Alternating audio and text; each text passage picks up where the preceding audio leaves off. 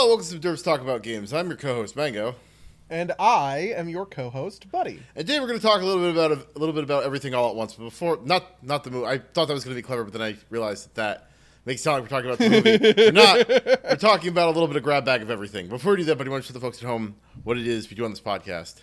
Well, on this podcast we talk about games, but we're also going to talk about movies, but we're also probably going to talk about just everything. Uh, we we searched for a topic and came up short, but we came up short by like six smaller topics. We're like, oh, I, I could talk about this, but it's not enough for a whole episode. And then eventually we realized maybe we should just do a grab bag episode, talking about a little bit of everything.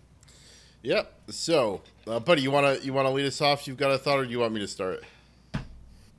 God, okay, what do I want to do? All right, this one is dumb and no one is going to agree with me. And also, I'm wrong, maybe, but also I feel it in my bones. So here we go. Uh so the Hearthstone uh meta has been pretty has been pretty active. I actually have two Hearthstone things I want to talk about. Maybe the first one I'll do isn't the meta stuff and it is just Quest Hunter. Okay. I've talked about Quest Hunter in the past, right? Like I, on the on the podcast. Do you remember this? Uh, vaguely. Okay, so when I got to Legend two months ago, Right. I got to Legend in like off 14 of the games of like Quest Hunter. Is that right? Well. So so the, the last month, yes, I did it in just a couple of games in Quest Hunter, and then the time before that, my real like hard climb to Legend happened with Quest Hunter, which had that legendary run of like 29 wins in a row, and it was because I had this insane read on the meta where I realized that I like I. It was just one of those things where I saw Quest Hunter on Twitter, like it wasn't. I didn't even play against it, right? But I saw what some pro, some Hearthstone pro, say Quest Hunter seems pretty good with Renathal, which was a new card at the time. Renathal raises your max health to forty, but it also adds ten more cards to your deck, which is normally bad, right?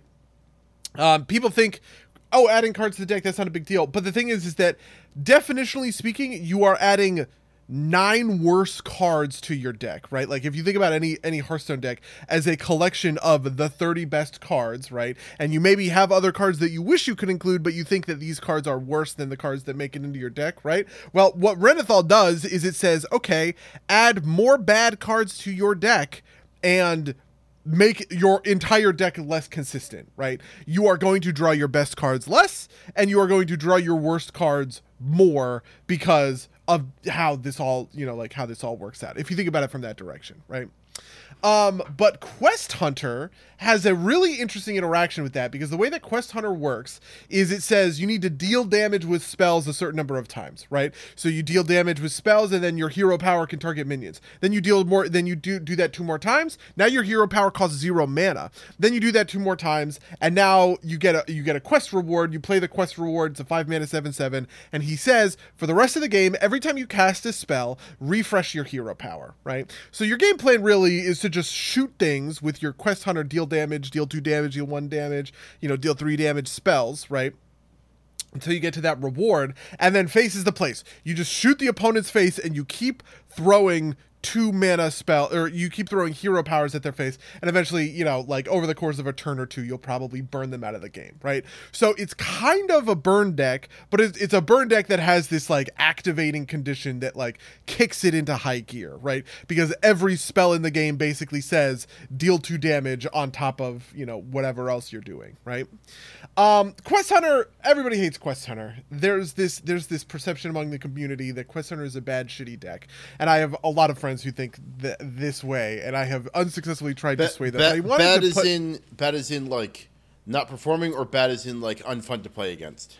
unfun to play against and a like like like a fundamentally poor archetype for a Hearthstone deck to be made out of, right? And which which has a predicate that I guess i could i want to break down really quickly. There are good Hearthstone decks and bad Hearthstone decks, obviously, but some Hearthstone and like and like there are fun decks to play against and fun decks to play as, right? Um, one of the things is that I find piloting Quest Hunter incredibly fun because I think that there are a lot of really interesting high skill moments where a player who is smart and has a good read on an opponent can completely ruin their day, and that's really fun and interesting. Um, but um, uh there's also just like a kind of overarching question of like, is this a good deck or a bad deck, right? Like, is this a a well construction well designed deck or is this a poorly designed deck right like you know so examples in the past might be something like the old version of quest priest that had no win condition but just had a ton of removal and was literally built to fatigue opponents like people will say that is a bad deck That's like a classic Dave deck. Like, yeah, exactly, right? And it's like that that deck does not deserve to exist. And this is something by the way Hearthstone has said in the past, right? That if control decks do not have explicit win conditions, that's bad for the game, right? And they want to include stuff that a control deck will eventually use to win it to to close out a game and beat down an opponent, right? Um and and anyway, and and another version of that is uninteractive decks, which we call solitaire decks, right? Um a solitaire deck, a good example of a solitaire deck is the old version of Quest Warlock, right? Quest Warlock basically said you take a bunch of damage on your own turn, so you deal a bunch of damage to yourself, right? And then the final reward is that anytime you would take damage on your turn, you deal that damage to your opponent instead, right? Which includes fatigue. So if I if I draw out my whole deck, I take a bunch of fatigue damage. Instead, you're taking that fatigue damage, right? And Quest Warlock was a really really powerful deck that got nerfed multiple times. Um, Um, but I don't actually think it was nerfed. The final couple of nerfs, I don't actually think those nerfs were a power level consideration. Those nerfs were a good deck consideration. It was the realization that given the way the deck had been constructed, this Quest Warlock deck was fund it was just like fundamentally toxic. And the reason why is because it's playing solitaire, right? The warlock is just doing things to damage itself. It's not really interacting with the opponent or their board or their board state. It's not making interesting decisions about the opponent, their board or their board state, right? And all it is doing um is kind of building up to this to this reward where it will eventually just kind of blow you out. And it give and it leaves you with this sort of like powerless like feeling of like well what what could i possibly have done to to change this right what decisions could i have made that would have gone that would have made this go differently right This is this is another classic Dave deck as too, right? So you know, it sounds like somebody should send the Hearthstone team the team the uh, the fourth psychograph article. Um, yeah i mean maybe um and another version of this was um and another version of this was spell mage so quest the old version of quest mage which was all spells and it was about casting spells of different types right Um, and the thing about spell mage is that the only requirement to fulfill those pieces of the of the quest were to cast spells of different, you know, like spell schools, and it felt again very like very solitaire, right? Like no matter what you would do, the mage is going to be casting these spells, going to be building up these, you know, going to be, be uh, to be progressing through the quest line and eventually play this thing and the and the reward for that deck said that you had plus 3 spell damage for the rest of the game right? So now you have a bunch of spells that are dealing damage and you just send them all face because they're dealing 8 damage instead of 6 damage whatever like that kind of a thing right? So these are two classic kind of solitaire decks. And the accusation to quest hunter is that quest hunter is a solitaire deck right? All it does is it deals this damage, right? Like all it does is it deals this damage to progress to its quest and then eventually gets to this thing and then it blows you out, right?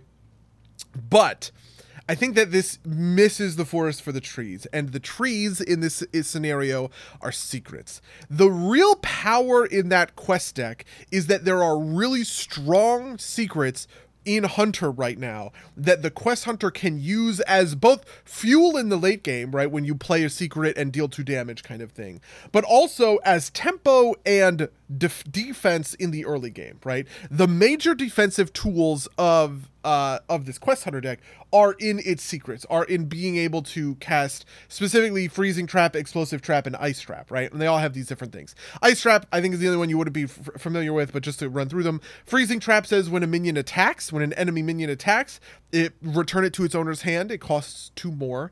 Um, explosive trap says that when you attack um, the hunter's face, it deals two damage to all enemies, so it deals two damage to your like their whole board. Um, and Ice Trap says whenever they cast a spell, that spell essentially gets freezing trapped, right? It gets bounced back to their hand, and it and it costs one more to play, right?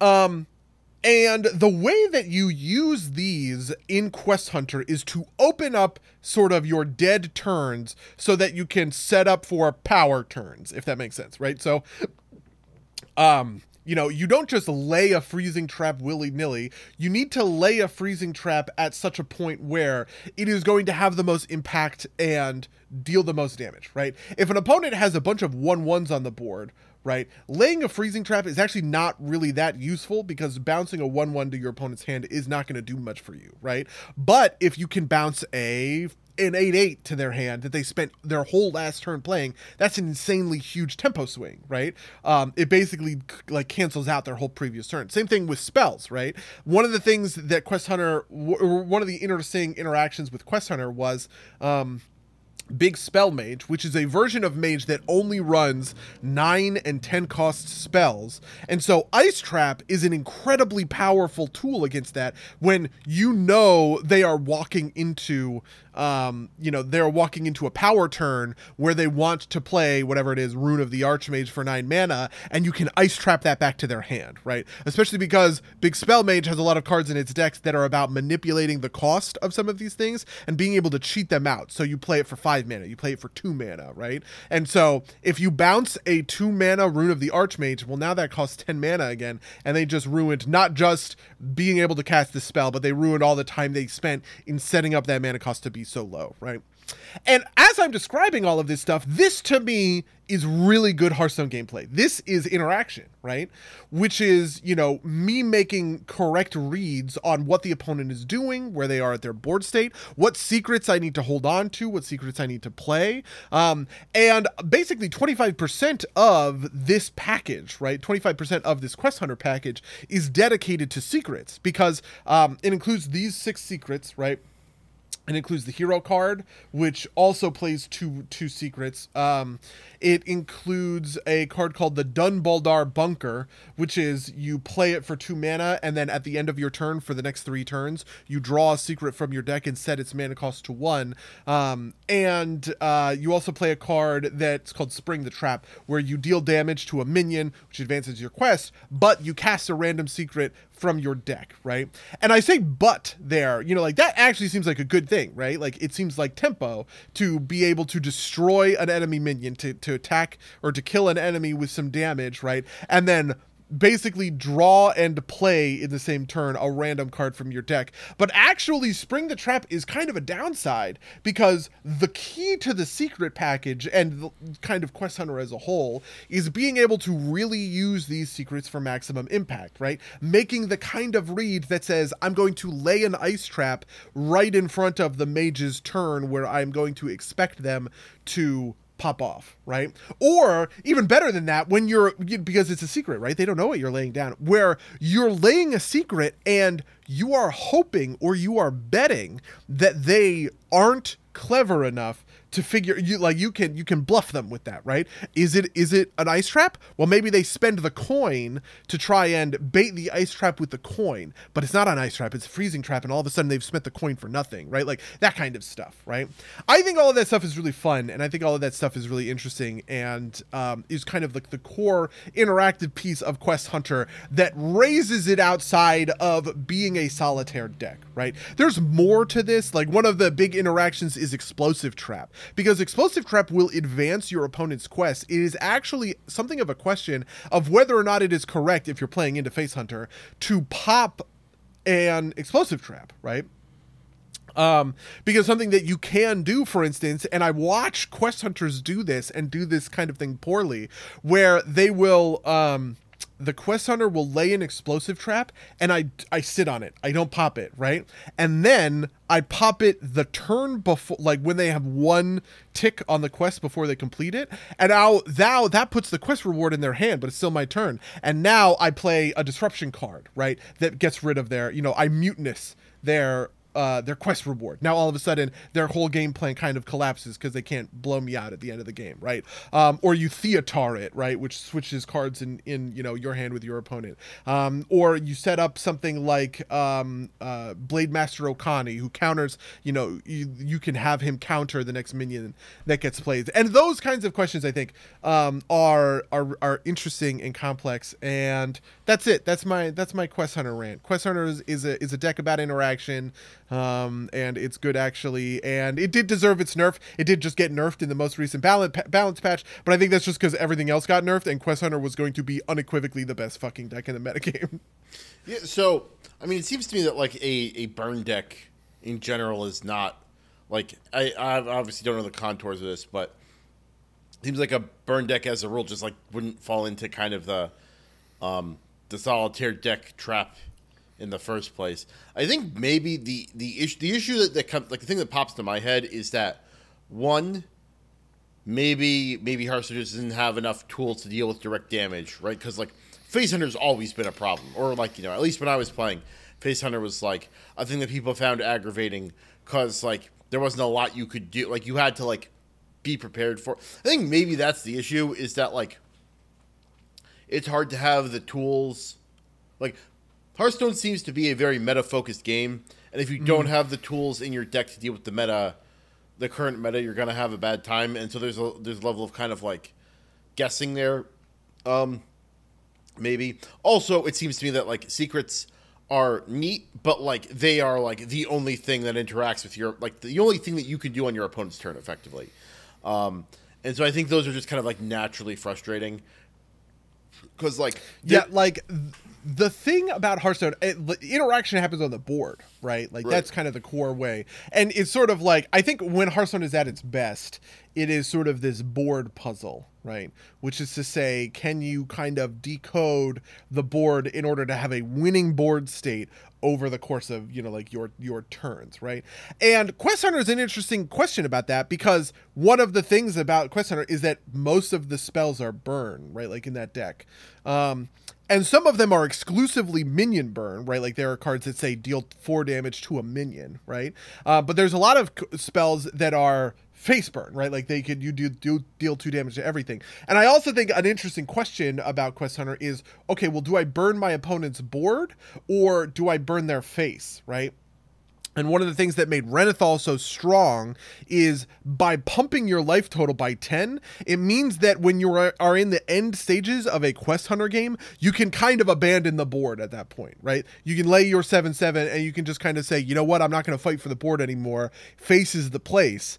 I, I need to burn you out, right? And I think that there's a frustration you know alongside that right you know something that that that is commonly talked about in hearthstone terms is um, damage from hand right uh, which is to say that like you know your opponent just like if i'm just sitting on six or seven direct damage spells in my hand and i can slam all of those over the course of two or three turns there's not really a lot of a lot that you can do to to interact with that right is is the feeling right um i mean but i, I think that's, that's just, kind of that's also just kind of true right like there's no like counter spells or like protection tricks you can play like in Magic, right? Because I'm, I'm, I'm comparing this to Magic. It seems like a deck that is direct damage and secrets seems like would be very frustrating in the Hearthstone context when you can't really do a lot to react to any of that, right? Like threat removal, there's like is there it's like trap removal even a thing? I there's like Hunter has like flare, Secret, right? Yeah, there are it? yeah, there are there are secret removal tech cards. The thing about it is that uh, Quest Hunter has never been big enough in the in the deck that people want to tech against it,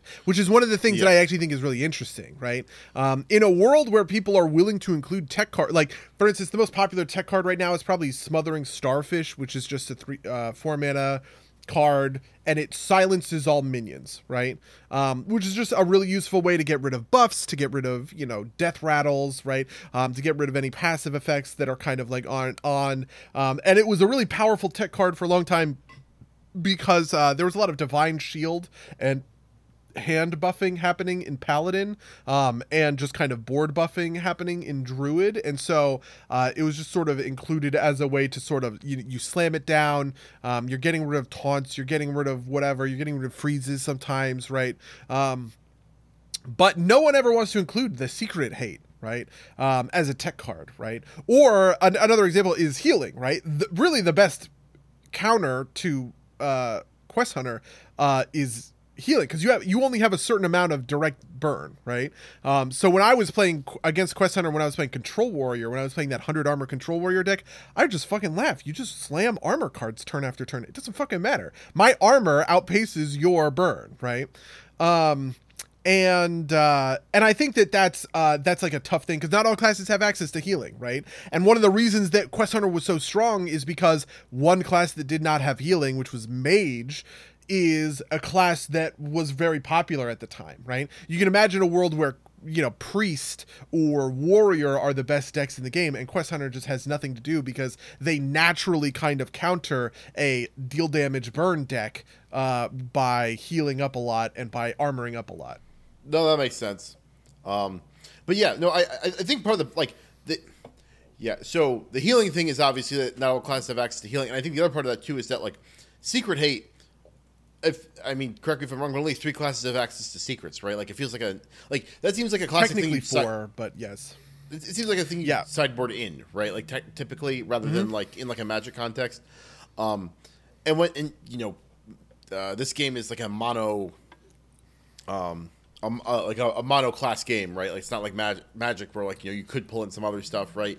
And like there's generalized removal, right? Like, like. It, we use the smothering starfish thing, right? Like silence targets like not, like most of what happens in a Hearthstone game, right? Like because most stuff is attached to creatures. Um, Yep. and like that general broad-based removal i think is like much easier to swallow right something like an oblivion ring in magic right whereas like you would have like a bunch of artifact removal maybe in your sideboard if you ran into a um, artifact heavy deck and it was in the meta also like my underst- my, my my guess is that hearthstone's still best of one yeah yeah like Yeah, it's also that uh, sideboarding. So there was a format in professional Hearthstone called Specialist uh, that was essentially sideboarding, which was you brought a deck, but 25 cards in that deck had to be the exact same cards, right? Which basically meant that you had to play what you you got to f- sideboard five cards into your deck between you know between matches if you wanted. Um, and one of the things that they learned about specialists is that you can fucking destroy certain decks in the game just by tech you know just by having five Yeah. cards of tech against them right That makes sense. um you know there was one there was one meta where the best deck in the game was uh, this control warrior package and rogue had just one card that they could include and it blew out the whole matchup right they just they just automatically won um because they shuffled a million copies of a powerful card into their deck basically um and uh you know th- that is i think a more pain is is a is a pain point in hearthstone that is tough to get you know to get Yeah. past because it is designed to be one and done Yeah, it, it feels like they need they need some way to option select into secret removal in order to make that less of like a particular problem. And it, it feels weird too because it feels like it feels like only the hundred traps are the ones that like are that. I don't want I hate to put it this way, but obnoxious, right? Like, like I feel like the pal like at least from what I remember, the paladin secrets and the mage secrets, and I don't know what the fourth class would be. Um, fourth class is rogue oh, that's right, rogue does have secrets. Um, it only gets secrets it gets secrets every once in a while and it gets secrets in a as a unit right? So for instance in castle nathria they added three secrets to rogue and it's just those are the three secrets that rogue has. It gets its own little secret package right? Um, but yeah there are different contours to the sort of secrets right? Hunter traps tend to be more disruptive than the other two. Technically you know mage obviously has um, like explosive runes which can destroy a minion when you play it. Um, it has counterspell obviously. Um, but a lot of stuff like in mage and especially in rogue is less about um, disrupting what your opponent is doing and more about uh, kind of setting up your own board state if that makes sense right?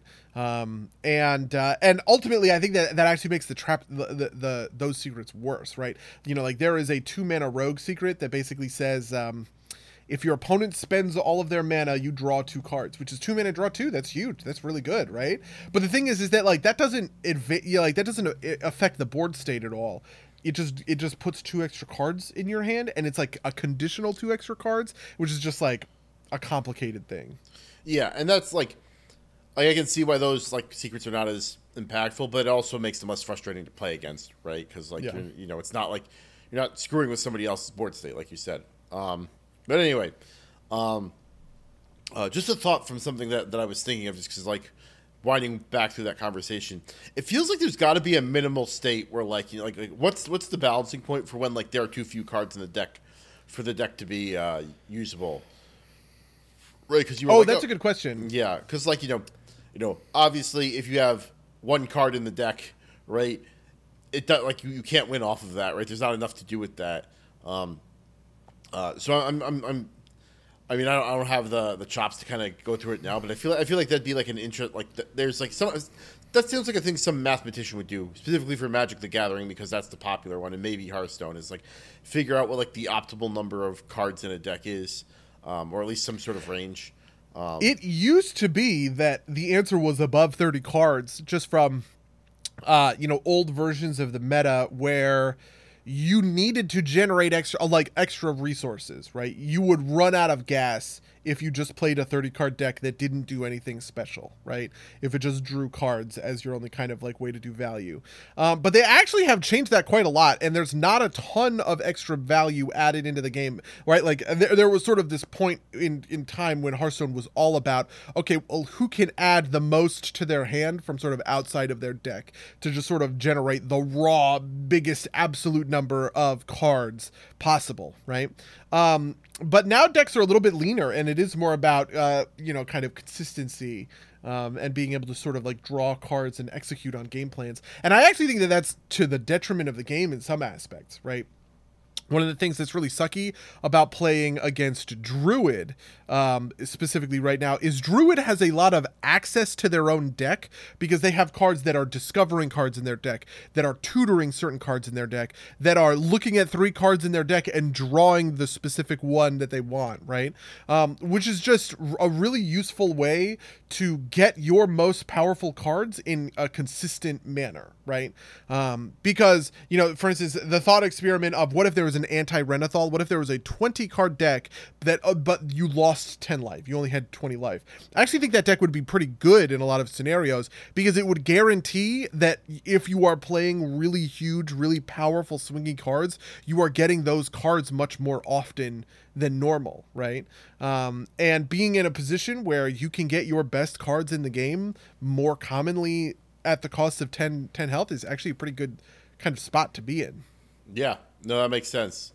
Um, yeah, no, it's it's it's interesting because like I, I feel like Magic's in its best place when like the decks aren't all like you know four like four copies of ten different cards plus lands, right? Like when there's like Yeah. variety in there, and I feel like that's been the case lately, right? Like there's a lot of like mixing in, in at least the meta decks that I've seen, and uh, I feel like it'd be hard to like because like the the other version of this besides Renathal would be like the singleton decks, right? Because that's like that is another example of like you know same size deck, but also like you know you don't get you you, you have the consistency because you can't double anything.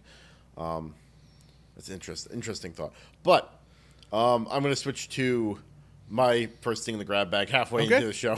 um, Let's go. Yeah, yeah. right? uh, um, so my big thing uh, is I finished Elden Ring. Finally, put it down and beat it into the dirt. Um, I beat all of the major bosses. I may have missed some secrets. I like I never beat the uh, the jar, and that was mostly because the uh, the run back was obnoxious. Um, that's actually so. I, I love the Souls games in general. Um, I didn't really attach to Sekiro, but that's because like I kind of attach more to like the the um, the kind of customization aspects in Sekiro is specifically not that.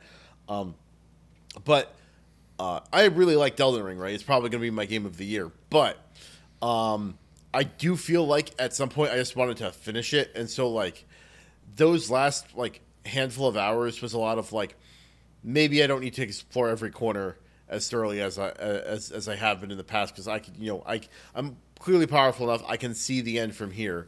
Let's just kind of go. Um, and once and also like the game kind of thins out a little bit towards the end too. Like there's there's still a lot in the game, but there's like like um one of the last areas in the game.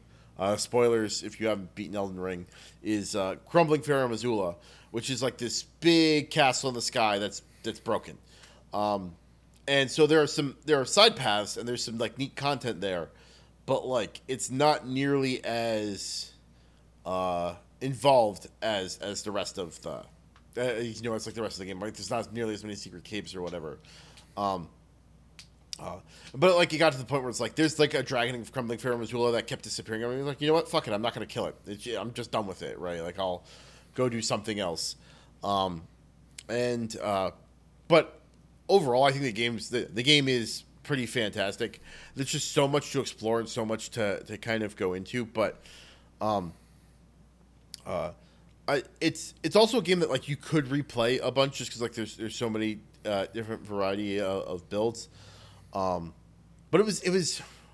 What else do I want to say about this? There, was like just so much to go through, and it felt very good getting to the end. But it also kind of felt like at a certain point I was I was ready to be done with it. I needed to push myself over the edge. So I, I don't know if I've got um, a ton more to, to, to say about it uh, in that vein. What are, what are some of your favorite things from like Elden Ring?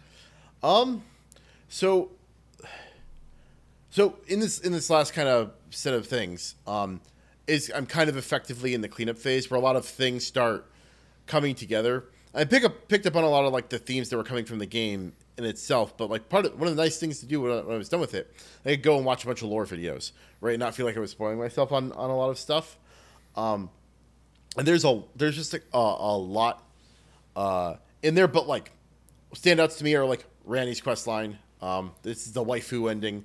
Um, you go and you uh, oh, what do you, what do you do? So so Ranni, like you meet Ranni in the like the Yarnia. Did you you might have met her? She was in that. She she's the person who gives you the summoning bell, um, but she like lies to you about that. But um, she has a whole quest line that involves going out to Caelid and like killing her brother, and that that so the Radahn fight is spectacular. Like, um, is a guy on a horse, um, except he's really big and the horse is really small. Like the lore is that he mastered gravity magic just so he could keep riding his tiny horse.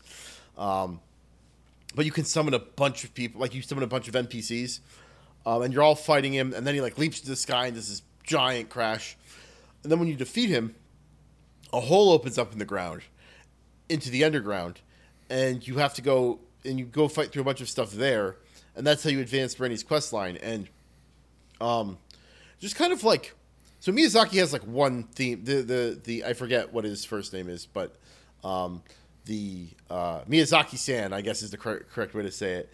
He has a very consistent theme in all of his games, which is like trying to achieve immortality is bad. It leads to rot and stagnation, and you shouldn't do that, right? And that's very true here as well, right? Like the the theme here is that the Earth Tree.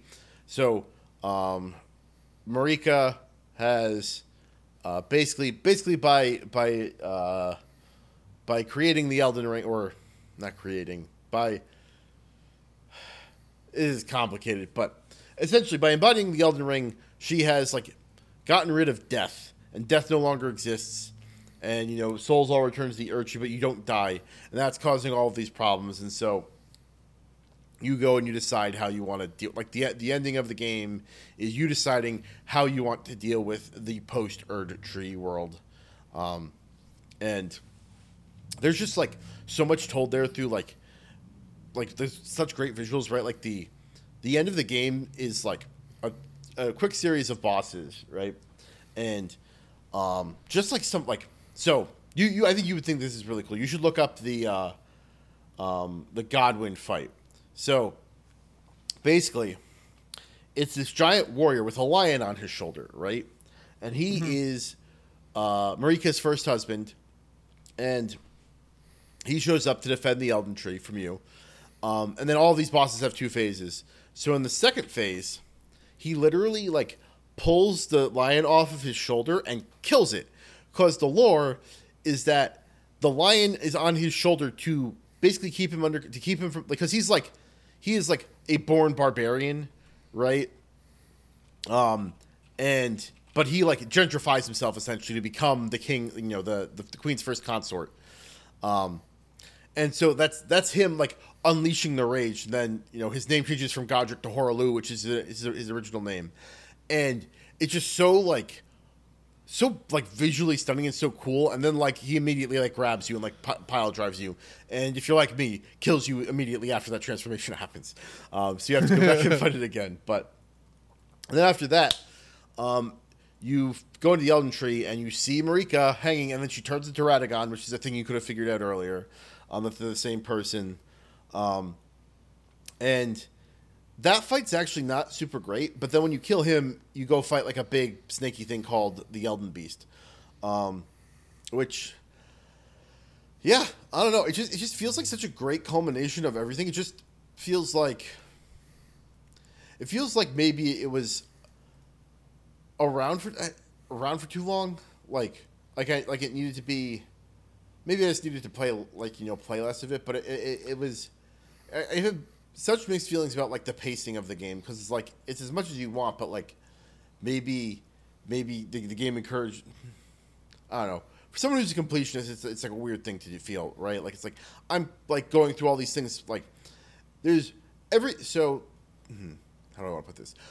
The way that I have heard someone um, say it is like everything you like you do all these dungeons or whatever, and the the rewards at the end of them are useful for someone. And it's not always you, right?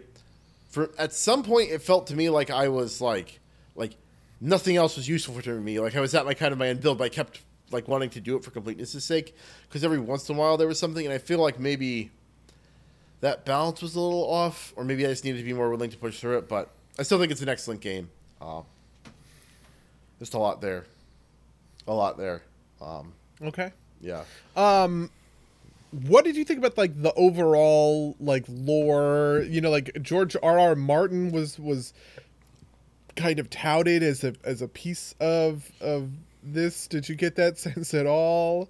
Um, so I'm not sure. I never read any of George R. R. Martin's books, so I couldn't say. Okay. I have heard from other people that like, like this feels this feels very much like a, a Miyazaki game, but like, I've heard other people say that like, Martin's influence in, is is clear is there in that like there are some like things are usually a lot more ambiguous in the Souls games, and things are there's some things that are a lot more definite, and there's like some so a more definite arc, and that's probably Martin, because Miyazaki tends to be less connected and less definite about things, which is interesting, right? Like like without doing any kind of like big spoilery stuff, right? Like I figured out kind of like the general arc of kind of what was happening without help, which is not something like I'd been able to do for the previous games.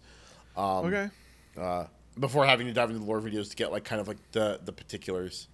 Um, uh, so you know, I think I think I think that's where the influence comes comes through the most. Um, yeah, I don't know if I got anything else to say about it, which is weird because they put over like I think close to 150 hours into the game. Um, but yeah, 156.2 hours. Um,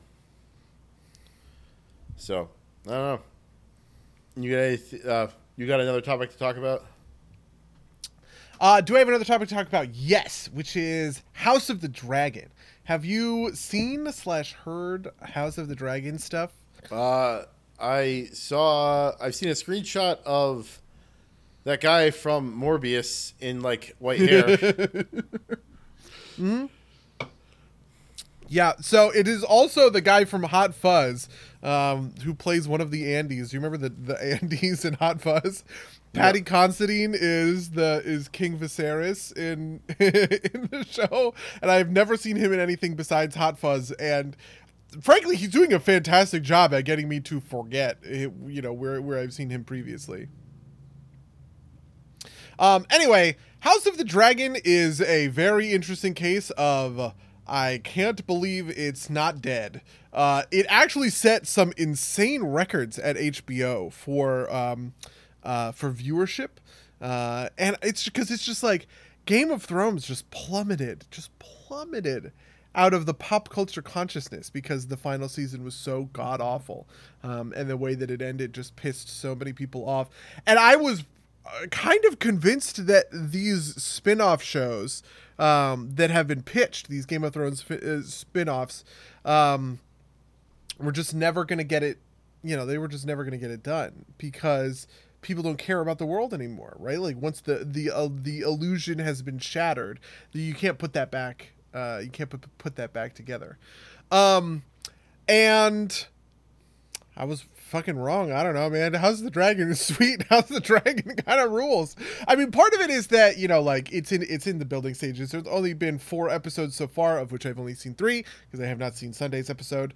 Um, but um, it's kind of going back to some of the Game of Thrones basics in a way.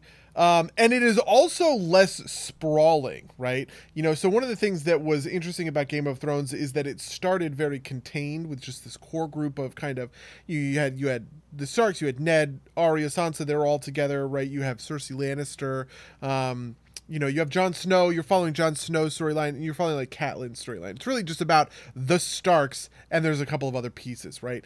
But over time, as Game of Thrones sort of branched out, well, now all of a sudden you have Sansa and Arya who are in different locations, right? Doing completely different things. You're now following characters like Tyrion, uh, Jaime, and Cersei kind of like individually as also as characters going out and doing their own, you know, going out and doing their own things. Um, you know, you're following brand new characters like Stannis um, and uh, D- uh, Sir Davos of, uh, um, you know, who are who are also doing kind of new things. You have you you have Daenerys, obviously, um, who's so like completely unrelated to all of the rest of these you know players. Um, that I think Game of Thrones, even uh, even if it was kind of at its height in those middle seasons, right? Like I think a lot of people would say that season four was Game of Thrones at its best, right? Um, and it includes so many of the like super good iconic episodes of Game of Thrones, um, which I would probably agree with. Um, the fundamentals of a show that has a relatively small cast that is very focused on kind of the politics of the realm and King's Landing and the small council. Like, I don't know how it's it's hard to explain how nice it was going to a situation where we go to King's Landing and we just watch an interesting small council meeting play out right? One of the things that you lose over the course of Game of Thrones, particularly as Cersei takes power in King's Landing and ends up just, you know, taking over the, you know, she fills the small council with sycophants and she kills all of her opponents there, right? Is you lose that tension of here is a person who has to like win over, you know, their some of their political rivals you know just just with like raw politics. And the other thing that's interesting is that there's like remarkably little warfare um, in the show right? Like one of the plot points of the show is that there hasn't been a war in West- westeros in 20 years. And so even the knights that are jousting at a tournament right these are not battle hardened men right? Like these are th- their only taste of combat is in tournaments, right? Um, and I just think all of that has made for a really interesting, a really neat sort of soup of a show. Um, and I guess I'm recommending it for now. Maybe maybe it'll maybe it'll go bad places in in the future. Who fucking knows? But yeah, Yeah, no, I, I have what it's like. It's that and Rings of Power are the big ones. Have you seen any Rings of Power? Mm-mm. Neither have I. I've heard good things though. Um, I have also heard good things. Uh, Rachel has been watching Rings of Power, which is honestly kind of crazy because like she doesn't watch any TV. It feels like, um, and so uh, and so for her to go out of her way to watch a show like Rings of Pla- uh, Power is interesting and noteworthy. The, actually, I think the thing about House of the Dragon that that is working actually is kind of the same thing about the Mandalorian. You know how everybody says that the Mandalorian is so good because it's returning Star Wars to its roots. It's just a guy uh, who's a bounty hunter doing bounties, right? Like that kind of thing. Yeah. I think a similar principle is happening in House of the Dragon. There is no omnipotent threat, right? There's no White Walkers. Um, you know, the throne is like the succession is still in question, but the throne is still solidly in House Targaryen's control, right? Like it's not as though civil war is going to break out and there is someone who is going to threaten the Iron Throne the same way that Stannis threatened to take control of it, um, or the same way that you know Daenerys was, co- you know, is coming to Westeros with an army of Dothraki um, and three fully grown dragons, right? Um, and I think the interesting thing uh, about House of the Dragon is that the question of which of these two people will be the king's heir actually ends up being more kind of complex and interesting to answer because these people have a relationship with one another, right? Like they can't just fucking fight. It's not just about going to war, right? It is about it's about who you know who can sway one another's minds right? Um, and who is the more kind of sympathetic uh, sympathetic person right? Like Daemon is sort of set up to be the show's kind of antagonist i guess sort of. Um, the, the main conflict of the show is that there is king viserys right? He's relatively old. He has a teenage daughter named Rhaenys, right? Um, Rhaenys is sort of like uh, you know she's she she's a spitfire she's a firebrand right like she doesn't just she's not meek and submissive or whatever um Viserys has a son who dies or his son and his wife die in childbirth right and his heir is his brother Daemon. But Daemon refers to his son that just died as an heir for a day, and Viserys is so fucking pissed at like at that that he says, "Fuck you, Daemon. Rhaenys is now my heir. You can go eat a dick. Get out of here, right? And that's like kind of like the core sort of like conflict of the show, right? Is that Viserys has named his daughter his heir rather than his son, bringing up all of these, you know, like bringing up all of these fucking um, issues or whatever. Um, anyway, I don't know. I don't have anything more about it than that. It's it's the shit. Oh, I, w- I do have one more thing about it. They have another kind of ancillary threat, which is a pirate who is funded by um, the. Uh, the free cities to the east, uh, and he is he is pirates he's pirating along sort of the like the islands in southern Westeros called called the Stepstones. Um, that pirate's name is the crab feeder and his thing is when he like takes a ship he maroons the crew on these beaches with these cra- and and he ties them up so they can't stop anything and these crabs just consume their flesh and it is the most fucking horrifying thing and a very cool villain and i like the crab beater. The crab beater's sweet. All right. That sounds that sounds neat. I might have to check it out. But uh i'm gonna say speaking of succession crises i jumped back into ck3 uh, yeah let's go. Um which you know because like that does sound like a ck3 thing right? Like it's like yeah fuck you.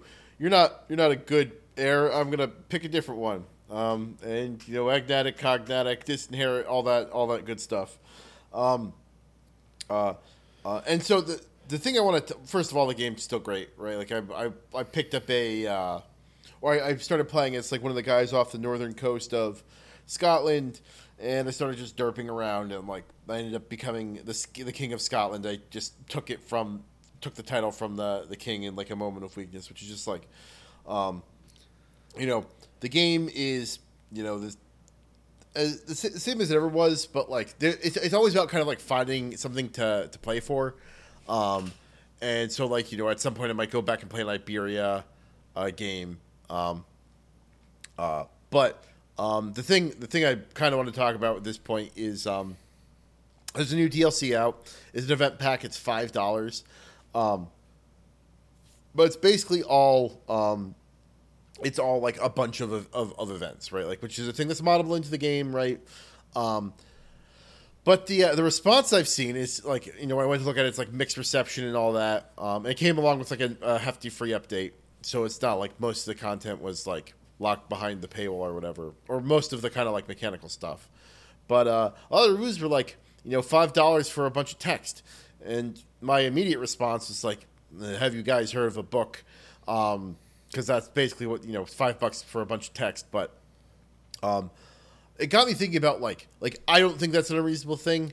Um, I think that like you know curated content for a relatively low price is kind of like fine. There's some people who who try and make I think a better version of the argument, which is like, well, if they're selling this right, like this is just, this is just paradox going you know starting downhill and they're just gonna start nickeling and diming people for everything. Do you have, do you have any particular thoughts on that? I am. I do. I uh, I sort of do think. I don't know. My, framework for this is Total War, and maybe Total War just has above average um, DLC, but I guess I kind of. I guess I kind of sort of agree. I don't know that like um you know okay so to put on my game game developer's hat for a second, one of the things we talk about in in marketing games is called a hook and an anchor. I may have explained this on the podcast before, right? Which is to say, the hook is sort of the promise of something new, right? It is the thing that the game shows you that makes you go, "Oh, I've never I've never seen that before. That's that's cool. I want to do that thing, right? Um, and the anchor is the reassurance that the game is going to be the kind of game that you enjoy and that you like, right? So, for instance, in you know any years, uh, okay, actually, a good example of this might be in World of Warcraft, right? The hook of Shadowlands is covenants, right? You, oh, you get to make a choice about how your class is going to play over the course of, you know, like over the course of the expansion. It is this thing that we have never done before. We have never tried before, right? Um, and uh, and you know th- that experimental nature is new and exciting and interesting and it's going to get you to, to try it out dragonflight meanwhile has a very strong anchor which is we're bringing back talents, right? People remember talents from classic. They remember liking talents from classic, and we think we can. We, you know, it has been 20 years. We now have the capability to build new, interesting talent trees, right? That will keep players excited. Um, in a in a like in a in a long term sense, right? Um, and I guess what I'm hearing is there's not a lot of hook to like like when, when the, the criticism of strings is that there is not a lot of hook. Does that make sense? There's, I, I feel like I feel like it's it's it's all hook though, right? Like it's all like new events, right? Like it's all like new kind of like shiny things to to play with, but only you know it's all like friendship events and whatnot. Um, and like I don't know. I feel I feel like I don't, I don't know if maybe maybe hmm. I don't know if it fits too well into that paradigm though. Like the thing too is yeah. I mean, so to be clear, I'm not saying it is either a hook or an anchor. Right. I, I just explain no, no, no, I, because they are paired. I, I get what you're saying, but like, but the thing that's weird to me is like, it's not a full fledged expansion. It's not supposed to be. It's only five dollars, mm-hmm. right? Like, um, and um, I think I think part of the issue here too is that like, it feels like you're basically paying five dollars for. What you're paying five dollars for is actually the entire update but you can actually get most of that update without paying five dollars, right? Which in theory is a win, but like when you're evaluating it on like what you get for the five dollars is like not great, or like it feels maybe not great if that makes sense. Like yeah, I don't know. I also think I, I think that like pricing for we, we've talked about the pricing for DLC a bunch, but like you know, I paid ten dollars for a horse head in Rumbleverse, right? Like that by all accounts is much less content than um, then uh, I would get I get I, I paid for this five dollar string pack. Um, you know, then I get out of that, but like I also didn't pay anything for Rumbleverse. Like the only, the only thing maybe I would give the people who are critics of this is like I saw a bunch of people being like, if you bought the collector's edition, you should have gotten this for free. Maybe I'd be on board with that, but like I don't know. I, I find it hard to be like mad about any of it, right? Because like it is so optional that it's not a problem if you don't buy it. I guess. Yeah, and so that's the thing. That that's kind of why I'm saying it feels like it has no hook, right? If it feels if it feels like you you should get this thing that's because it has a strong hook in a in a positive way right like there's also kind of a compulsory aspect of that that's that's not good or fun obviously um but I, I, I, guess my thing, and the reason why I'm thinking about Total War, so Total War doesn't do small packs like this, obviously, right? Like right. the way that Total War well, it did the Gore DLC pack for five bucks, didn't it? Well, that's true. That that's a ratings thing, though. It's so that they can get a rating that's T for teen, but then provide you with a, a rating that would make it M for mature, right? Like if the if the gore is only in the DLC, the game itself is T. Right, but do, do they have to charge you for it for that to be the case? They just, I like, no, I mean I don't know. I guess not, right? Like they could just be like, here's the gore edition, here's not. They're both the same price, right? Like go buy this one and then offer it as a DLC for people who bought the non-gore edition and want to add it on. Right, but like Yeah, I mean technically like I got the gore pack for free because if you buy one of the blood for the blood god packs, you get all of them or something and I think I bought it in Total War Warhammer 1 um, and it just care it just rides forward or whatever. But just like that, that that's a little bit of a, a special case, right? Yeah, like sure. a typical a typical DLC, you have two. You have um, uh, uh, a race pack, a faction pack, right, which is like Vampire Coast or Tomb Kings, which is a whole new you know like race to play with right and, and a variety of legendary lords and mechanics and all the stuff that's that's included as part of that or you have lord packs right lord packs are there is there are two new lords for existing factions and they bring with them units heroes you know all, all of the the gameplay mechanics kind of as as a part of that and there's sort of this promise to the lord packs that they How- are going to be How much are Sorry? Lord packs? Just just to set the. Uh 15 Okay. 12 dollars? Let me see. Let, let, let's actually compare because i can bring this up. Um if i were to buy interesting 10 10 dollars. Uh the lord packs are 10 dollars. The campaign packs are 20 dollars right? Okay. um but the thing is because it im- it includes this whole package right of it's not just it is a it is a new legendary lord with new mechanics associated with it right? So for instance Throt the Unclean who is a legendary lord that came with the Wood Elf pack right? Um Throt the Unclean has this whole mechanic that is just him that is about your mutating you know flesh vats right? Where you're throwing in all of this stuff and out pops you know mutant rat ogres and and wolf rats and you can you can augment you can gene splice your units and mutate them further to make uh, this that or the other thing sort of like happen but it makes them unstable and if they're unstable they'll start taking damage over time and then they and then they won't be able to heal between battles and it's just they're slowly deteriorating because you've mutated them so many times right? That's like a whole mechanic set right that you kind of layer on top of you know skaven right? On top of having new units for your army right? Having a new option for a lord having new um having all, all these other like new mechanics in order to in order to make things. Honestly even maybe just the easiest one is a new start position right? Being able to start the game as a legendary character in a completely different side of the map that hasn't been explored that isn't something where um you know you have been uh You typically start. yeah where you typically start right? Like that is a new interesting experience and there's a lot of hook i guess to that. Um i feel like what the friends and foes event pack is sort of doing is sort of this aggregate thing of refreshing a system that already exists right? You know the system the event system being able to make friends with people that's something that's that's built into the game and has been built into the game for quite a while right? Um it's just that you now have new contours to explore that because the number of events that you can trigger and the number of ways that you can interact with people has sort of expanded. And that just it feels like that there's almost like a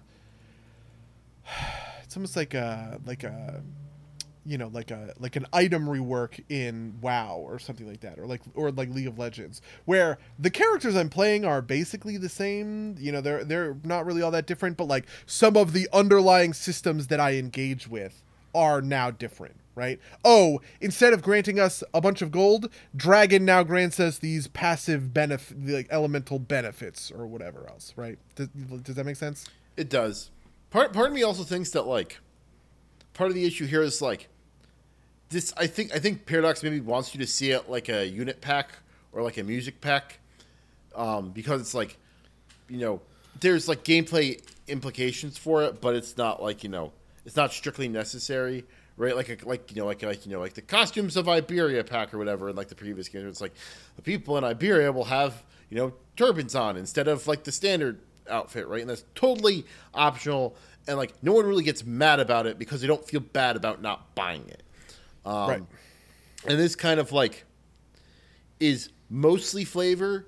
And so people but like there's enough mechanical hook in there that people feel like maybe they they should buy it because like like there are i guess I, there are gameplay ramifications right? You can't like like one of the ones that they tout is like maybe somebody you go to marry will want you to defeat them in a duel before they let you marry them right like and that's cool that's flavorful um, maybe not strictly necessary for the game, but like if you don't have it, maybe you feel bad in the way that you don't feel bad about having not having the Sabaton song pack.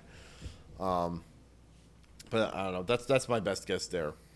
I don't know. I feel, but like, I also feel like, again, like paying for curated content doesn't bother me as much. I don't know. It does affect Yeah. effectively what this is, right? Like, Yeah, I almost wonder if like I feel like if I were if I were Paradox I don't know. I want to say I would have swapped things around a little bit and I would have made this stuff free because players don't super care about it all that much. Um, well, they care enough about But- it, right? Like, they, they care more about it than they do about costume packs, but not enough.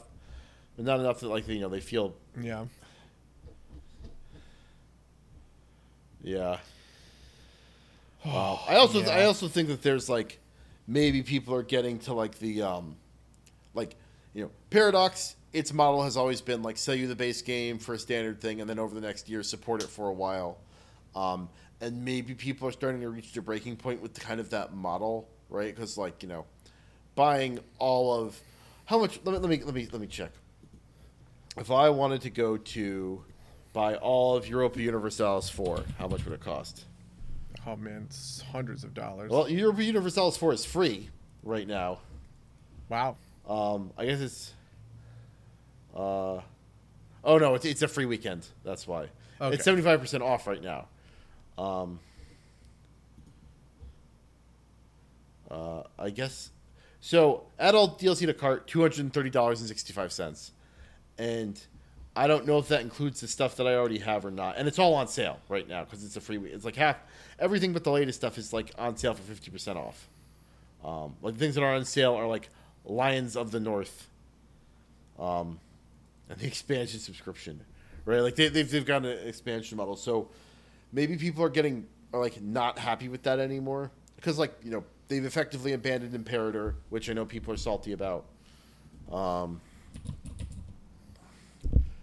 uh, Yeah, I think I think the the tension here is the I think the tension here is between games and as service and DLC models, right? These games are effectively games as a service, right? Like that's what Total War is at this point, right? Like that's what Warhammer is. Um, but like instead of selling something that would be more straightforward right? You know like a subscription to an mmo um, or a battle pass to you know some of these some of these other titles or um, even just like kind of a, a an expansion season pass kind of thing like destiny maybe has something like that right? Or even just you know a, like a free to play cosmetics game like league of legends right? Um, which is trying to constantly entice you with new cool skins. Um, the the thing I think is the this DLC model is pretty old, and we also know that DLC has a huge fall off. This is something uh, you know, like most people who buy a game, you know, like are going to buy it, it's going to sit in their Steam library and they're going to be like, oh, I'll get around to this later. And then they never sort of do, right? Um, so DLC by its very nature is going to attract this like subs, you know, th- this subset of players who actually kind of like got interested and invested in the game in the first place and want to kind of like continue on with that experience. Um, and I think it's very fair pricing but it sort of reminds me of like uh do you remember there's like a guy who took over jc Penney for a year like some studio like yeah, some the CEO uh, of J.C. Penney. So, like the, the traditional department store model is everything is very marked up, but there are great sales every week that are like very big, um, but no one ever actually buys things that aren't on sale, basically. Um, yeah And so the CEO of J.C. Penney, the new CEO of J.C. Penney, came in and was like, "What we're going to do is we're going to get rid of all that nonsense. We're just going to sell stuff above the sale price, but like at a, a standard price, and we're not going to do the, the doorbuster sales." Um, revenue fell off a cliff. Everybody hated it. He got fired and then went back to the old model. Um, Yeah. And, and I think and I think part of that, you know, like the, the typical thing that people say is the reason that that model fell apart is because it was not you know like you never felt like you were getting a deal right? Which is which is a question of fairness right? Um you it feels like i'm taking advantage of this thing. There's a huge opportunity. I have to act now right? Um and that that feeling of fairness of I am getting a fair deal versus I'm getting an unfair deal is I think kind of what is maybe sort of like underlying this. Like maybe DLC, you know, like maybe we say as gamers or whatever that we want this sort of expansion pack model, right? We don't want to be nickel and dimed for shit like the battle pass. There's a huge controversy right now in the Overwatch community because um, the Overwatch battle pass locks heroes, right? Um, so if you want to to pick up a, you know, like if you want to play the Junker Queen or whatever, um, you need to buy the battle pass. You- They- it's actually on the free track of the say, battle they pass. clarified it was going to be on the free track, but yes, go Yeah, on. so it's on the free track of the battle pass, but like if you own the battle pass, you get more experience, and getting more experience means you're going to get there faster, and therefore some people are going to have the Junker Queen and some people aren't, and it's going to mean that you can't counterpick, even though. I actually think that this whole thing is super fucking stupid. Uh, uh, basically, an Overwatch pro wrote a whole thread about how nobody actually fucking counterpicks. People play the thing that they are best at, and they don't worry about counterpicks. And so, the only people who are really hurt by this are the people who like intend on maining characters that are going to be in the battle pass. And even then, most of them are still going to get it in due time anyway, right? Like, really, it's this privileges people who play Overwatch more than people who don't play Overwatch. But whatever the case may be whatever the case may be. um, uh, you know, like there there is that question of, um, you know, do we really want the fair thing, or do we want the unfair thing? Right? Um, do we want to to to sort of have a have a I don't know a different sort of pricing model because it appeals to us in a in a in a psychologically different way. Um, I think about this especially when it comes to um, I think about this especially when it comes to the, how people will sometimes talk about battle passes as this predatory monetization strategy, which is interesting because something that you and I were expressing not all that long ago was about how it kind of felt like there wasn't a really reason to continue playing um you know uh uh not Rumbleverse. What was the other game? Multiverse. MultiVersus, yeah, yeah. Yeah, a- and and that game has a battle pass, and I am motivated by the battle pass in Hearthstone, for instance. Right on Sunday night, I was like, you know what? I have not done my Hearthstone quests, but I want to complete the battle pass. Right? I wanna I want to get to the end of the battle pass. Um, so I sat down for a couple of hours and I banged out a ton of Hearthstone games so that I could get through all of my quests. Right? Um, and that's just a really interesting that's a really interesting place to be in uh, where trying to find good reasons like to motivate your play is a i don't know it's like that's that's part of how uh, the monetization strategies are going to have to break down Yeah, no. So this is this is interesting too, because like, you know, I mean, you were talking about like Overwatch two, right? Part of the problem there is that the characters up to this point have been free, right? Like you never had to buy them, right? But like think about something like Street Fighter, right? Like character packs since like the internet era have been a thing, right? In every fighting game. Um, and no one really like blinks an eye at that. Like people will get mad that like DLC characters are overpowered or whatever, but that's not a problem with DLC per se. That's a problem with like balancing, right? Um, it's interesting because like you know, I think I think Street Fighter has the oppor- the option to like fight enough to like get like the free currency to buy stuff, kind of like League of Legends. Um, as as sort of the Cash Charles was pretty famous for saying at some point, it's like, I, you know, at this point I have more money than time, so I'm just going to buy the heroes I want in League of Legends. Um, yeah well that's actually a, a, a very common thing that people talk about when they talk about this overwatch thing is um, you know the uh, because it is locked behind the battle pass and is locked behind effort in the battle pass, it is actually unfair to the whales who would rather I just want to play the Junker Queen. Let me fucking buy the Junker Queen, right? Like I don't want to have to sit here and grind out games on the ladder in order to do the thing I want. I want to play the character I want to play. Um, and I think that that is the opposite of what you normally hear, right? You know, this is kind of like uh you know you you you hear that players want to earn their rewards right? Um you know in like in wow for instance or whatever you want you don't want someone to be able to buy we talk about pay to win. You don't want somebody to be to be able to buy ksm you have to earn ksm right?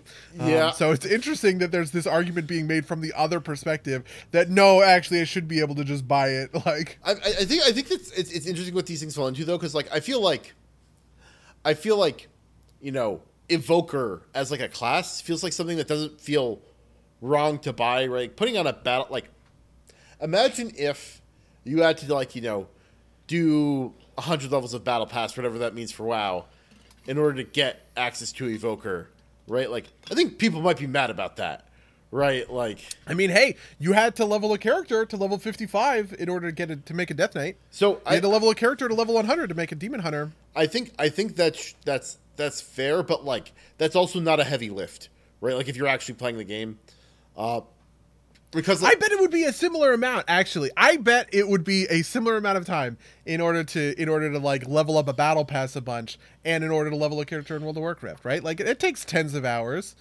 um, I I think it takes longer to get through a. Ba- uh, it depends on where it is in the battle pass.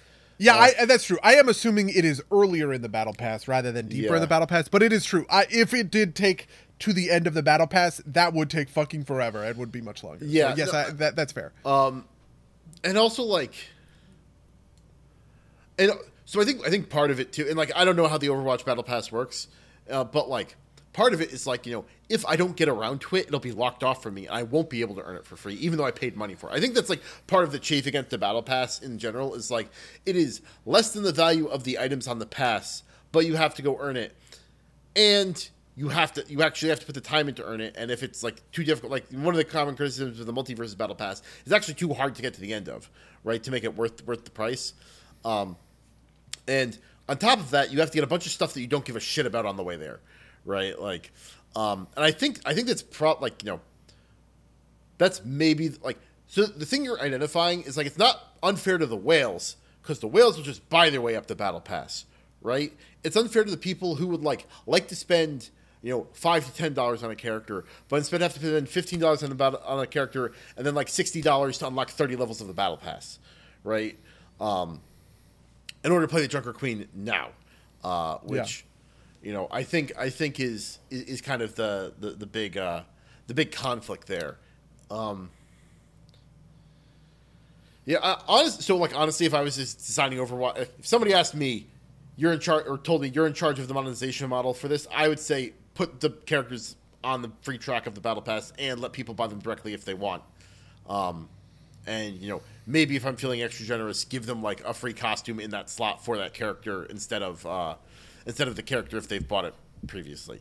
So Yeah, there's a part of me that thinks that Overwatch has sort of failed, and ex- there, there was this experiment with Overwatch, which was, you know, um, that the philosophy of Overwatch was you should be able to swap characters at any time, and uh, counter picking is really important, and they don't mind if one char- character really hard counters another character because you can just swap off of it or whatever, compared to something like League of Legends, where you know even if you do have counter picks, you you need to expect a certain amount of fairness between you know like two different two different kind of opponents. And I sort of wonder if that experiment has kind of failed just because of the people's play patterns, right? I'm going to get good at my set of characters and be good at those characters is more important than counterpick my opponents, right? What, te- but however, uh, the the flip side of that is that I do think that it has a real safety valve for I'm getting shit on, which is nice, right? Yeah. One of the things that I think helped me fall back into Overwatch is when I was playing characters who sucked into the competition. When I was playing, you know, when I was playing Pharah, who's who's one of my favorite characters in Overwatch, and I was getting sniped out of the sky by Widowmaker. Well, that's fine. I just swapped to Soldier 76. And all of a sudden, this thing that was really frustrating is like gone, right? Whereas, you know, with older, you know, kind of counterpick stuff, uh, like when I'm playing Lucian into Caitlyn or something in League of Legends, I'm stuck as Lucian that whole fucking game. There's no going back, right? Um, and that's interesting. That is kind of interesting. yeah, I, I think I think weirdly the problem might like you know this this is this is a uh, this is actually a callback to Marvel vs. Capcom Infinite, which didn't have the X Men because at that point Disney hadn't acquired the X Men yet, um, and so um, uh, the guy the, I forget I forget the, the dude's name, but he was an FGC guy. He had the thankless task of being like the community manager, like from the community. It's like, well, it's the same kind of like I, he used a word that I can't remember, but it's essentially it's the same mechanics. It doesn't matter that it's not Wolverine, and and then like the response is like, of course it fucking matters that it's Wolverine. I like Wolverine, right? Like, uh, um, and I think like that's part of the problem here, right? It's not just that you like playing, say, Junkrat, right? It's not it's not the mechanics of that particularly. It's that you think the aesthetic is cool and you want to play that as well, even if it's not the most mechanically optimal thing, right? Like when I play when I play fighting games, like I am not into I do not like charge characters typically, and I'm not into like you know, um, like heavy combos. In Street Fighter Four, I got really into Dudley, which is one of those characters because I really liked his aesthetic, and I think, I think part of the problem with like the switch off aspect of Overwatch is like no, but I bought this Junkrat skin, or even if I didn't buy the Junkrat skin, I like Junkrat. I want to I want to play Junkrat. I don't want to like do a thing just because it's like the right thing to do, and I think that's like I think uh, weirdly, if Overwatch had been like more generic, right? If it'd been more like Team Fortress Two, and um, it's weird because Team Fortress Two kind of like moved into the like the classes have a character to them space, but they didn't it didn't initially have that. Um, been more like Team Fortress Two, people maybe wouldn't have felt as bad about it. I also think there's like a, a weirdness here to like. I, have seen I've seen. This is this is an interesting topic to kind of segue into. Um, it's something I've seen on Twitter a bunch. Is like matchmaking killed um killed like the, the like 90s aughts like shooter culture which is like mm-hmm. used to be dedicated servers where you just jumped in and you kind of did whatever because like you know like if you wanted to just kind of like frag some people on two fort or like something i would do in team fortress was i would jump in and like if i was planning on just like you know derping around I could like jump into a two fort 24 hour server where like no one ever actually won the game. You just kind of like sniped at each other. And I could like jump on heavy and like try and like snipe people with the taunt, which is a thing you can do. And like I would never do that in like a serious game because like you know that's obviously not pushing for the objective or anything, right? It's just like me being a dumbass and you know honestly be toxic behavior if I did like you know imagine if like you know imagine if like Bard had an emote that would one shot kill someone, but it was like no chance of landing unless you weren't paying attention, right?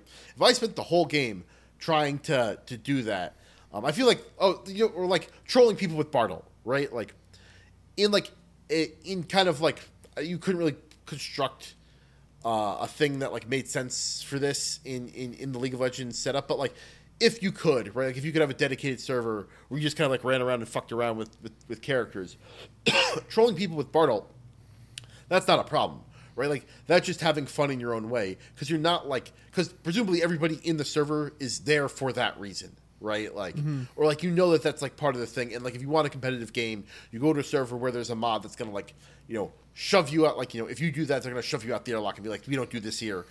Go go find a shit a shit posting server where they do that and that's fair enough right like matchmaking basically killed all of those kind of alternate modes of play right like skating in in in uh in CS:GO or not CS:GO in CS Classic comes to mind. I don't know if there's an equivalent in, in Go. Um, like all these kind of like alternate game modes, or like you know, just like tooling around and talking to people or whatever.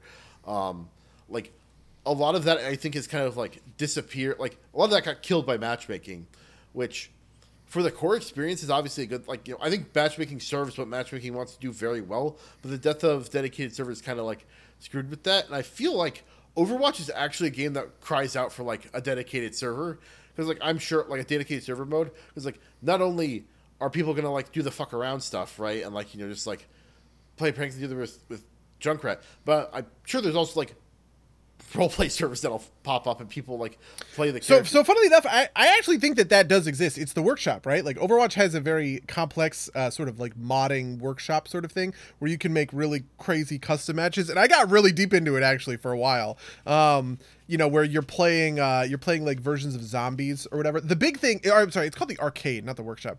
The arcade is, um, is actually very cool. And the coolest thing about it is that in your queue for match made competitive Overwatch, you can go into an arcade mode, right? Like one of the arcade modes that I have spent hours of my life playing is uh it's called like one like one night in Reinhardt or something like that or something like uh Infinite Reinhardts or something and it is literally just you choose a character the character is is typically buffed and balanced in a certain sort of way and then every like 10 seconds a huge group of Reinhardts spawns in the corner of the room. And they just start coming at you. They want to kill you. They're all bots, right? And you have to kill all of the Reinhardts, and then ten seconds, and then a new batch of Reinhardt spawn. And the Reinhardt get particularly like like slowly get pow- more and more powerful. They have little affixes, right? There's one part where you kill a Reinhardt and it pops into two smaller Reinhardts that like run after you. You know, the Reinhardts don't always have their moves. They don't always have ultimates and their charge and stuff. Um, but sometimes they will get those, right? Like, um, and it's just like it is the dumbest game, like funnest game mode. It's like because you're waiting in queue, you have five minutes to spend. You just kill a bunch of fucking Reinhardts. But then one night, me and Stoops, a friend of mine, were waiting for another friend of ours to get online, right? Um, because we were gonna play some WoW together, and he was like, "Well, what, what do you want to do?" I was like, "Let's just fucking kill Reinhardts until he gets online." And we ended up playing Reinhardts for 90 minutes straight, so much so that we missed the text from our friend that said, "Actually, I'm not getting on tonight." you know, like go without me kind of thing. And we're just sitting there killing Reinhardt. And it's just like that is uh that is kind of what this like dedicated server experience is sort of like. It just happens to exist in a corner of the game that is not often talked about, right? Yeah, that's um, fair. compared to the competitive corner, right? Yeah, no, I, I I think that's fair. I think that's fair. Yeah, um, but yeah, uh, huh. We're we're weirdly at at sort of time. We have. Uh, uh, we, uh, is there is there more? Did you have anything else on your plate that you wanted to talk about? Uh, what else did I do? I played a bunch of Rumbleverse this week. Rumbleverse is still sweet. Um, I'm starting. I'm getting high enough in the in the game that like, I'm playing against killers, and so like the game's a lot a lot tougher. But still, it's it's like now I have to like like brush up on my fighting games chops and like oh I can't just like run at people and drop kick them. They will fucking punish me for that. I gotta figure Yeah. stuff out. Um, uh, and I the game still I'm still holding with the game, but like it kind of makes me want to go back to like Strive and like like put more effort into that because like um it just like feels like the most unfair parts of Rumbleverse are when like you've like won an exchange and then you get third party, third partied and you die, even though you like did all the right things. You just kind of like you know you're in recovery frames from an attack against the second guy and a third guy comes in and kills you. Um, uh, but uh, and the only other thing is um, just a, a comment actually is I've been playing a little bit more WoW than I had been previously. Um, Oh yeah. So what what is your feeling on season four so far? Um, I don't, like may, we're like you know our guild isn't really pushing like heroic Fated content or anything, but uh, I find the Fated like and so I haven't like felt like that the Fated aspect of it is that interesting actually. Um, maybe it's more interesting if you're like a, a, group that's like dedicated to pushing heroic or whatever. Um, uh, but the thing that's weirdly like affected me the most is they merged the auction houses, right? Um, and that, like, honestly, like, it is harder to play the auction house with the, with the merge. Like, you can't like manipulate the market as easily. But stuff also sells a lot faster, which is like neat in a way, right? Like, it's like I don't have to work. Like, you know, as long as they put like a re like the game I'm playing now isn't like can I drive up the price? It's like what price can I put it at and ha- still have it sell out, right? Like, 'cause it's not necessarily the lowest price anymore, which is an interesting and fun game. Fun game to play in its you know an interesting uh I, I an ec- economist that i knew had a like a friend of my dad's and i was playing a lot of wow at the time and we were at a dinner in new york city and i was just talking about playing the this was like it's maybe in 2010 2011 I, I think it was in cataclysm and i was explaining to him how i was manipulating the auction house to corner the market, right? And he was immediately really interested in this. He was like, he was like, "What do you mean you you, you corner the market? One person, you corner the market?" I was like, "Yeah, uh, you know, a server, couple thousand people, right? It's a very small environment." Um, and I can just be online and check it quickly enough, and I can check it from my phone, from the mobile auction house or whatever. That anytime anybody undercuts me, I can buy them out, and then I just repost their stock at the higher price, right?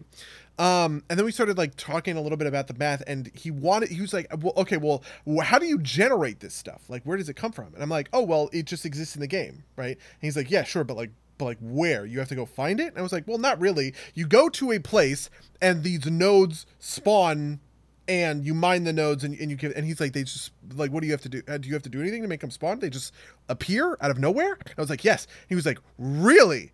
And the thing that he said that was really interesting um and, it, and the, the the conversation eventually got away from this but he was talking about how that's crazy. That's fucking nuts because it kind of means everything is profit at that point right?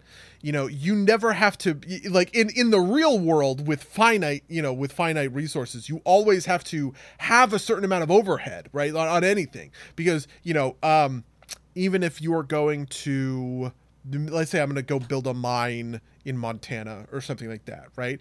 Well you have to buy the rights to that land right? You have to buy all this equipment to mine the thing out of the ground right? Um but in World of Warcraft, you just fly to the node and you click it for five seconds and it's yours, right? And you can sell that at whatever price you want because it's raw profit at that point, right? Like the only investment is time, basically, right? And I guess technically speaking, the coppers you spend on a pickaxe or whatever, right? You know, the gold Yeah, you yeah. spend to pick up Shadowlands mining or whatever. And I have always thought about that as, as a very interesting thing, right? Where it's the it's all profit. It's all profit, um, which is why obviously the game includes all of these gold sinks in order to you know strip gold out of the system because people are just generating profit hand over fist. So it's Um, it's not quite all profit. I know this because I've been trying. Like I have too many veiled augment runes, um, and there's a deposit on the auction house, which isn't quite. Hmm.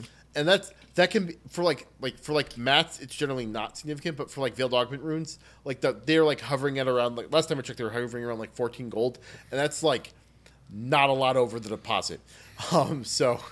Um, although maybe, That's actually that's interesting. That is true. I didn't think about it that way because the the deposit is actually keyed to its vendor sell price, right? Yeah. Um, where if you were to just vendor this thing, uh, what what would it be, right? Um, although and I, I think it is, is. deposit at like 12 hours, maybe now. That's actually an interesting thought that I said out Oh, loud. I do that on all all of all of my auctions. I put on twelve hour deposits because I mean I, I'm not playing the auction house right now because I just haven't touched WoW since Total War came out. But um, the the the way to go is to do twelve hours because by the time you come back after twelve hours, even if it's up for forty eight. Someone's undercut you by that point, right? Like it's Yeah, not even fair. you like when are you going to sell something in hour 36 of it being up? That's a really Uh, uncommon cosmetics, maybe. Because Oh, that's actually fair. that- Yeah, that- that yeah. market- that's actually so. That's something that's super interesting to me. Is that like you know selling selling non-current pieces, or even I think even like current pieces of gear might work this way, but like specifically gear that's like only going up for Mog, right? Like that doesn't like that kind of rarely sells. You kind of kind of keep keep it up for a while. Um, That's true. Yeah, that's what that's what my legendaries are like, right? And, Yeah. and it's funny because the the merging of the auction houses is something that directly benefited my legendary production, but I don't know, I just can't be asked to like sit down and, and craft them. Because the thing is is that um what so the we have a small server and so one of the one of the dynamics of the market on that server is that mats are expensive right but it also means that there are fewer crafters who are making legendaries so there's much less competition in that legendary market, which is how I was able to make 20 million gold, right? Like I it's just that is printing gold, right? That that is just raw profit for me, uh, because I can list these legendaries, and they don't sell all that often, right? But like when they do, they sell for huge markups based on their crafting cost, right? Well, so it's it's not all. Um, That's interesting because it's not all profit, right? Like you actually have to pay for the mats, right? Like it's, That's true. Yeah, it would be. I mean, there have been times when I have farmed out mats for it, but I will only ever farm out mats that are like like a piece of it, right? Like maybe I will farm 200 Phaedrum over 45 minutes or whatever in order to to round out, you know, a couple pieces of Shadowghast whatever for the thing, right? But the the volume that you need in order to craft legendaries is so high that it would cost it would it would take hours, right? Like it would take me 5 hours to farm out every single mat that I need for a legendary. What you do is you use the auction house as the market to source your raw materials for the legendaries, right? Where I am and I actually have spreadsheets for this, right? Where I can put in, I just quickly jot down what what's the market price of all of these things, right? And it'll spit out the number. This is how much it costs to craft the legendary right now. And then I look at that and I look at its sell price and I go, well, this is 30k in profit, right?